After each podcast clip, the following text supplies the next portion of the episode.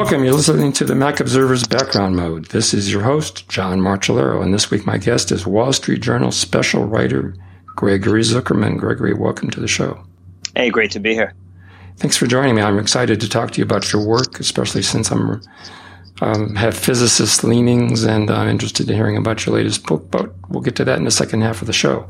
For the listeners, Gregory Zuckerman is a special writer for the Wall Street Journal, 23 year, 23 year veteran of the paper and three time winner of the Gerald Loeb Award, the highest honor in business journalism. At the Journal, Greg writes about big financial firms, personalities and trades, as well as, as well as hedge funds and the energy revolution and other investments and business topics. Greg is the author of a book we're going to talk about, The Man Who Solved the Market, How Jim Simons Launched the Quant Revolution, a New York Times and Wall Street Journal best-selling book published in early November 2019. So I'm always interested to hear how people get started in writing. It's always an interesting story. Tell me what your early aspirations were. Were you wanting to become a writer very early in your life? Oh no, I stumbled into this uh, career, as it were.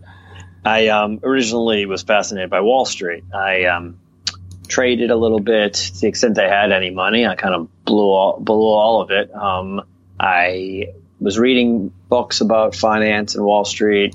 I didn't know much. My parents didn't really participate in the market, but I caught the bug early on and I was having my counselors pick up Barron's on days off and bring them back to camp. So I was really very focused on working on Wall Street. And then um, I graduated, did well in in school and college, went to Brandeis University, which is a liberal arts school didn't really work summers other than working camps, but figured I had a good GPA, pretty good school. What was your major? Uh, political science. I took economics, but it was more political science. And my dad taught political science for many years, so it's in the blood. And he was a professor and, and a writer, so I always um, ah, that'll do it. Yeah, exactly. So, and I always had this obsession with newspapers. So I love newspapers, but I, and I loved finance.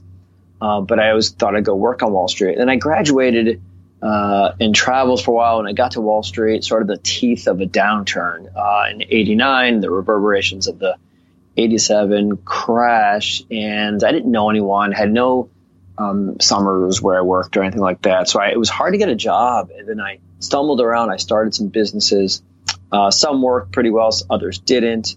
Various um, a publication I started. I took kids on tours of campuses for as college tours we called it, and some of the businesses were okay, and then um, but I needed a career, and then I um, saw an ad in the newspaper to be a financial journalist. And I went in and kind of took a test because I didn't have any clips, and then I'm taking the test, and I'm like, wait, they're going to pay me to write about Wall Street? How cool is that? I never thought about that. So I sort of stumbled into it, and yeah, I started this little newsletter. Went from there to the uh, New York Post for a little bit, and then I was hired by the New York by the Wall Street Journal. How did you uh, get uh, in 1996? How did you land the job with the New York Post? Um, I'd broken some stories at this little newsletter. It was an M&A publication. It was a trade publication. Not many people read it, but I think the gamble was, okay, if Zuckerman can break some stories at this little newsletter, maybe he can do something special at a bigger place. Um, so yeah, I wrote about media companies uh, for the New York Post for a little while, but my goal was always to get to the Journal. If you're a financial oh, that journalist, was one of my is, questions. Yeah, career goal. Wall Street yeah, Journal. yeah, that's the top. Yeah, I mean, you know, if you're a financial journalist, it's like New York Yankees. It's sort of the, mm-hmm. the pinnacle. Um, so I came over here and wrote about different things. I wrote about the bond market for a while and um, did it, wrote about hedge funds and private equity firms. I wrote the Heard on the Street column uh, for a while. So did that involve early work in investigation and meeting people and going to lunch with them and learning things, or was it more standoff observation and analysis? No, no analysis and no observation. It's all uh, talking to people in the field and getting them to open up. The best stories are the hardest stories to crack. And yeah, it's over drinks, it's over lunch, it's over breakfast. It's oh, um, cool, just like we see in the movies. I mean, it's not so dissimilar. It's, uh, yeah, the, the best stories are those that people shouldn't be sharing, frankly. So there's got to be a reason, and there, there, usually is why people would talk to you. But yeah, it's developing sources and making sure people are comfortable opening up to you, and that's how the best stories uh, result. So it takes a while. You have to know where the right people are, and listen, you have to be you have to understand the business too. But if you find uh, experts in the field, they can teach you, and that's sort of true of every beat that that you work on. For the listeners, how do you approach that? Do you cold call people, or do you hang around in the right circles, or do you network? Tell me about that process of getting that lunch date. Um, people I've found are generous with their time. If someone is genuinely curious and is trying to learn about an area, and they'll be be generous with their time and, and, sit down over a cup of coffee and explain things. And each time I, I, do that, I make sure to come away with two or three names of who, who they respect, who they see as experts in the field, who, sh- who should I get to know. Um, I also think it's the case that people don't want bad information out there, and sometimes they're frustrated with how things are reported and represented. So if someone is generally trying to get it right, um, practitioners generally are helpful. Do you have some sort of elaborate database system and networking system, or do you just use the contacts list on your phone? I'm really old school. I mean, I don't even I have a contact list, but that's mostly family. No, I've got a um, spreadsheet kind of a Word document with everybody I've ever dealt with of, of importance and, and, and, why and when, their cell numbers and their home numbers and how we've been helpful to each other. I mean, it's it's pretty elaborate. Yeah, it goes hundreds and hundreds of pages. Chance? It's not. It's a desktop uh, Word document at my office. I mean, it's it's. I use Dropbox, so it's at home as well. Uh, it's accessible easily, and um, yeah, I, you know, because because stuff breaks all the time over the weekend.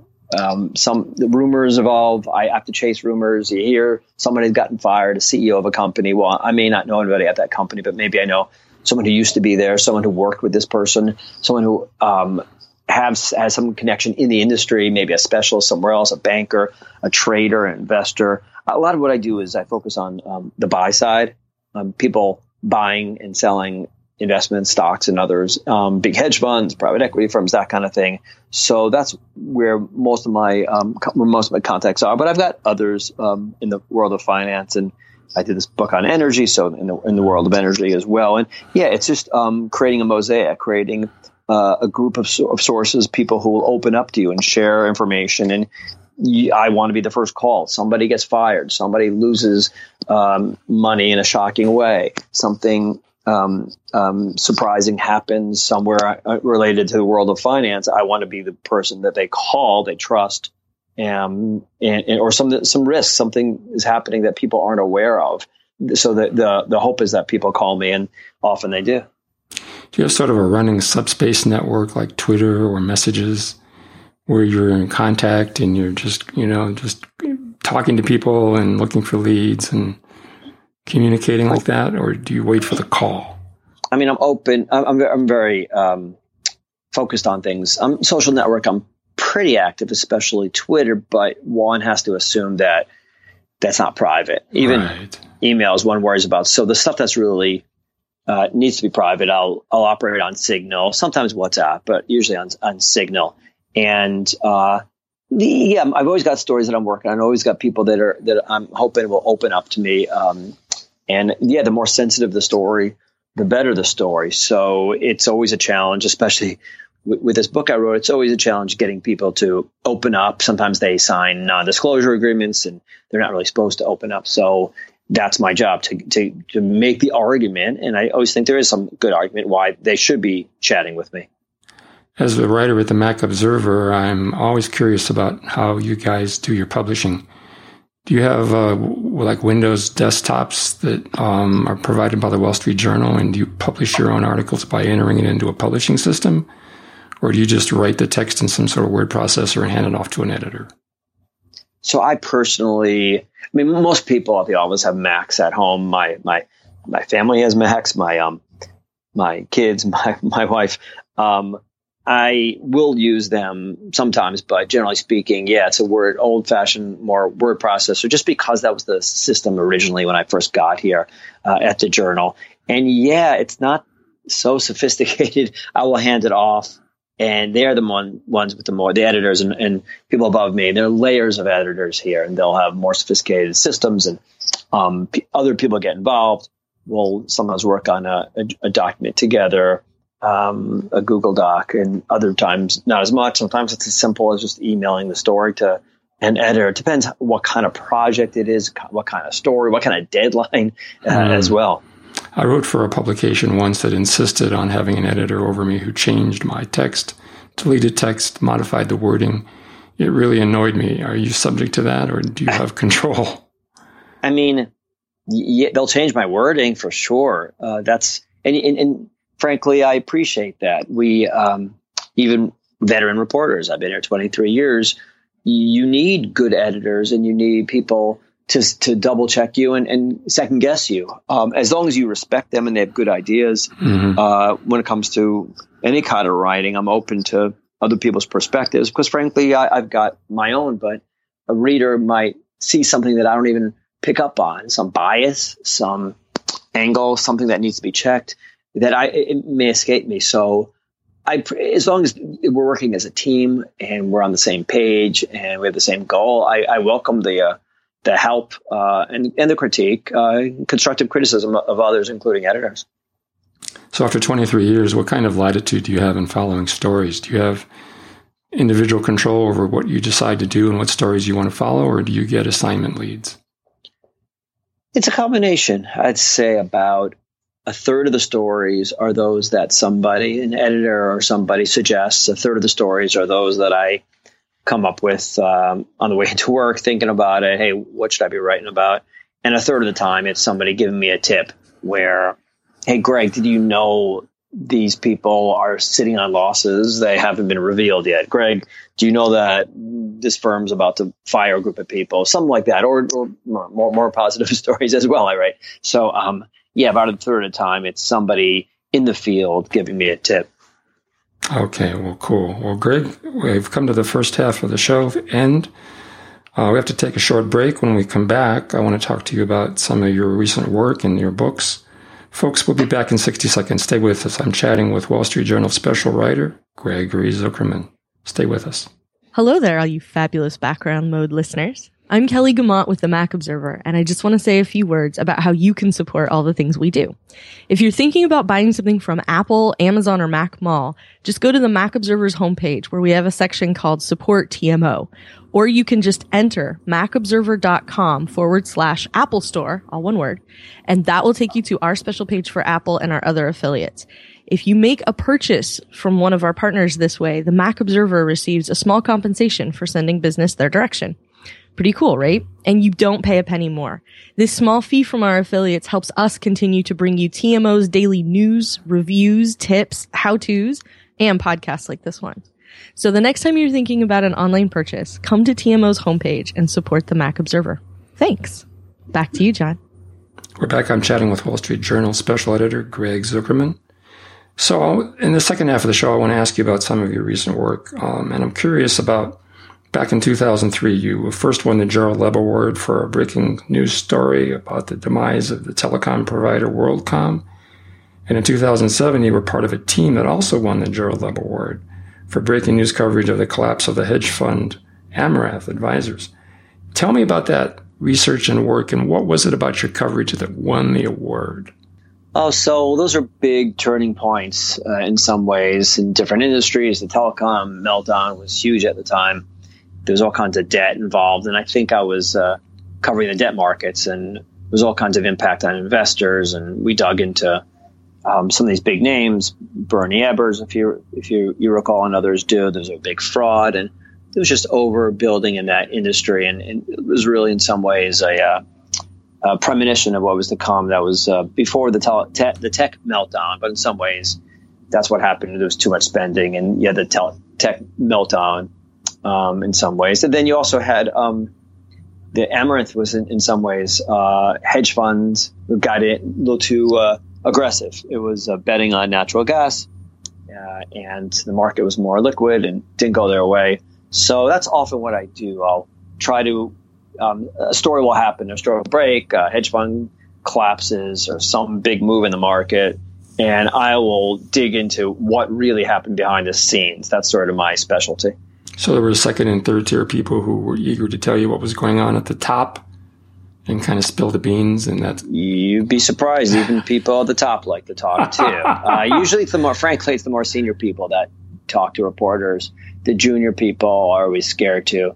I, sometimes i'll have success with them sometimes i won't but often it's the more senior people the people that will act all shocked that a story has been reported they're often the ones who are the one who are the biggest best sources are they trying to write their own story to cover themselves in some ways and do you buy that or see through it yeah, everyone's got uh, an axe to grind. Everyone's yeah. got a perspective to share, and yeah, it's my job to check everything they say. Um, it's not we, whatever someone tells us, we we check. So it's not the kind of thing where we just put it right in paper. And you know, I, had a story that I broke a few years ago about an individual at J.P. Morgan Chase who. Um, turns out uh, was a rogue, something of a rogue trader or a risky trader, and I called him the London Whale, and it became a big story. And you know, I got a tip about that, but that's just the beginning of the journey. Someone could give you a tip. Oh, yeah, there's somebody who's taking on too much risk or what have you. But I, I can't. We, Wall Street Journal, especially, we can't write a story until there are many, many, many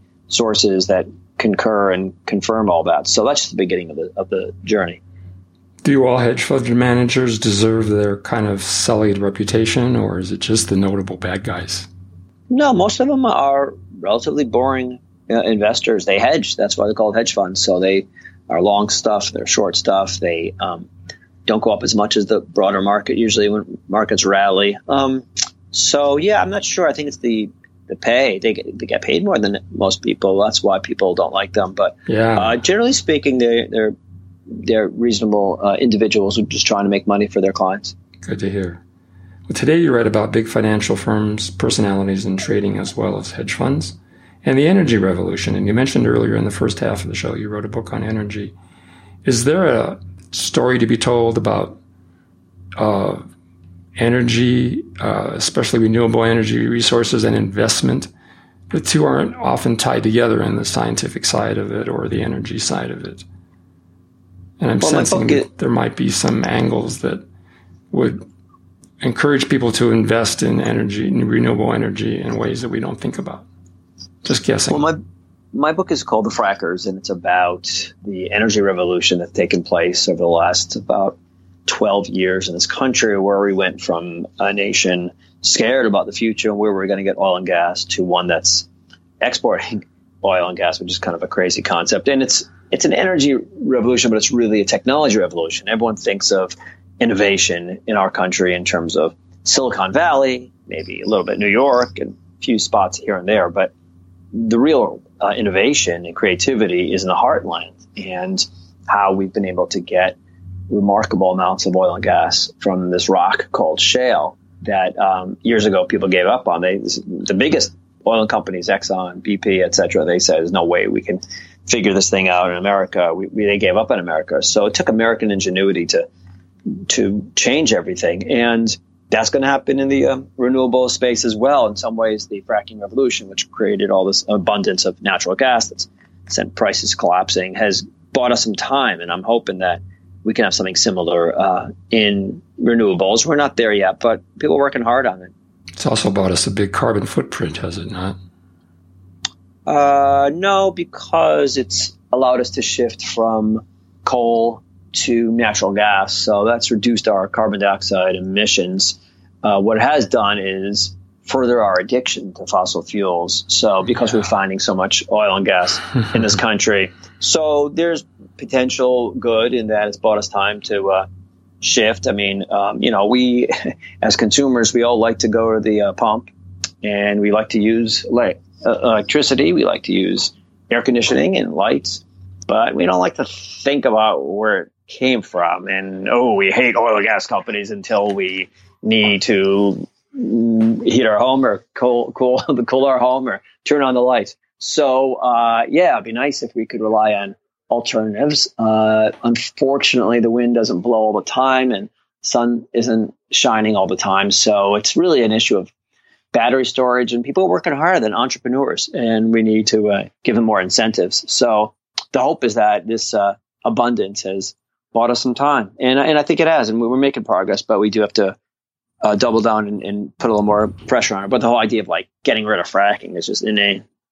Do you see investors and the industry wisely looking at that buying of time and looking forward to less carbon intense sources as an investment opportunity?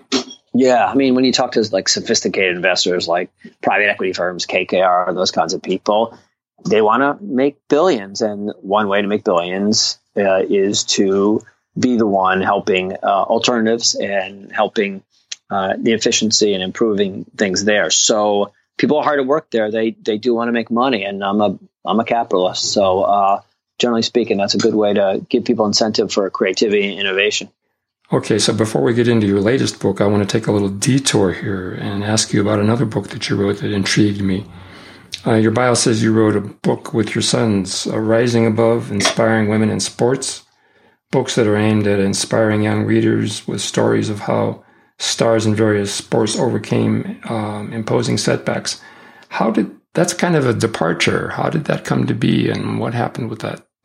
Yeah, so um, my sons and I decided to do a couple of books for young people. My uh, youngest son is born with a hand difference, and uh, he's an athlete. He's a star uh, in our local town, and we got to thinking, well, have other stars, um, bigger stars, professional stars, overcome challenges in their own lives, and be it physical um, differences, be it racism, be it um, sexual abuse, physical abuse. So we went out and talked to all kinds of stars about how they did it, how they dealt with early setbacks, and the idea is to develop some lessons for young people, and that's um, people have responded. We, we've been kind of surprised by how, how, young people kind of reach out to us and read the books and and got some inspiration in some way. So that was the idea.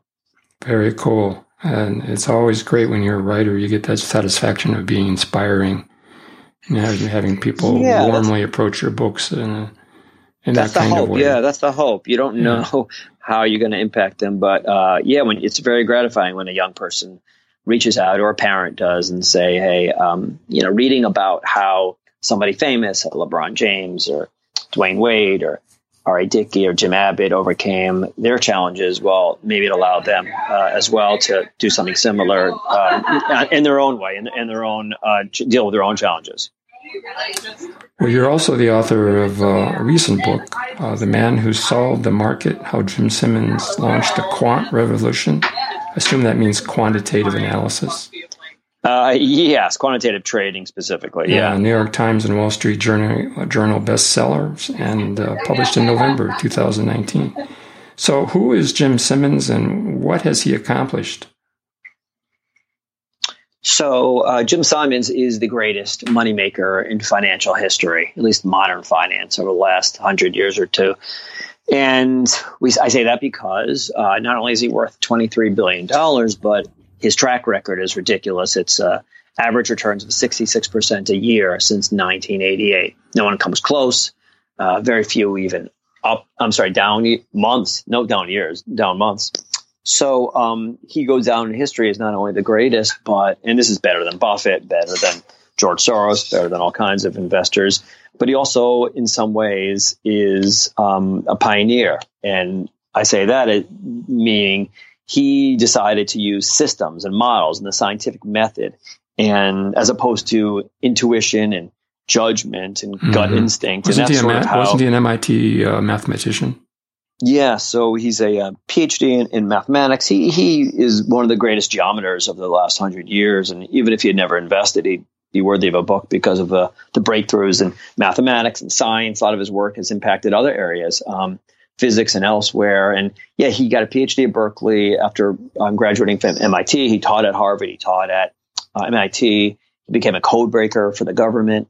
Um, he went up against the Russians in the Cold War and did some really interesting things. And then he started, uh, or he led uh, SUNY um, Stony Brook's mathematics department at a really difficult time. And he turned that thing around and made them one of the, the best departments in the country at the time. And he did that by recruiting and luring and wooing um, talent all over the country and develop those skills, which when he set off to, to, conquer Wall Street, he used some of those skills. And that's kind of how he did it. There's a irony or even a paradox here that um, Jim Simons is the greatest trader or moneymaker in, in financial history. And yet he, he and his colleagues don't really care much about investing. Um, uh, as opposed to, you know, people that grew up wanting to do this, even myself, they are scientists and yet physicists.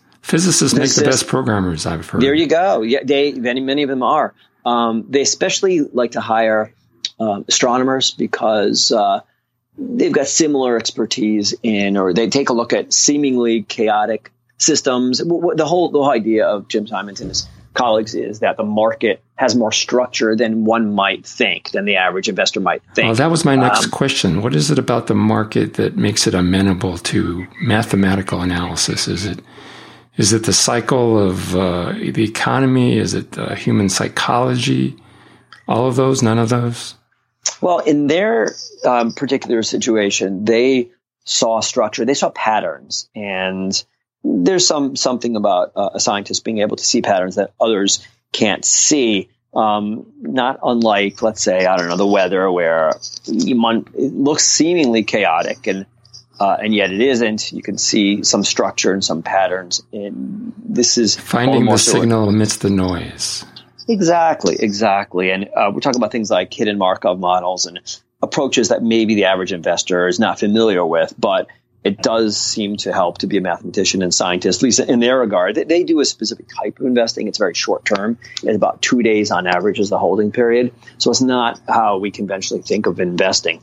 But they developed this approach and they hired mathematicians from all over the country and, and scientists and others. And um, they set the mold. So today, everybody's trying to do what they're what they do. Everybody is trying to be a, a quantitative investor. About 31% of all trading today in the market, the biggest uh, chunk of trading in the market, is by these so-called quant funds. And we're talking about models. We're talking about mathematical models, predictive models. I mean, these people were digesting Jim Simons and his colleagues, who I write about in my book, they were digesting data and cleaning data and acquiring data um, years before people in Silicon Valley. In some ways, they were the early um, predictive scientists, uh, data scientists. They were believing in, in for years before everybody else, they were believing in the approach of um, building models based on historic data and building um, early machine learning systems. I mean, their models. Oh, I was going to ask you about that. Yeah. Yeah. Yeah. They were Big database, models, machine learning. Yeah.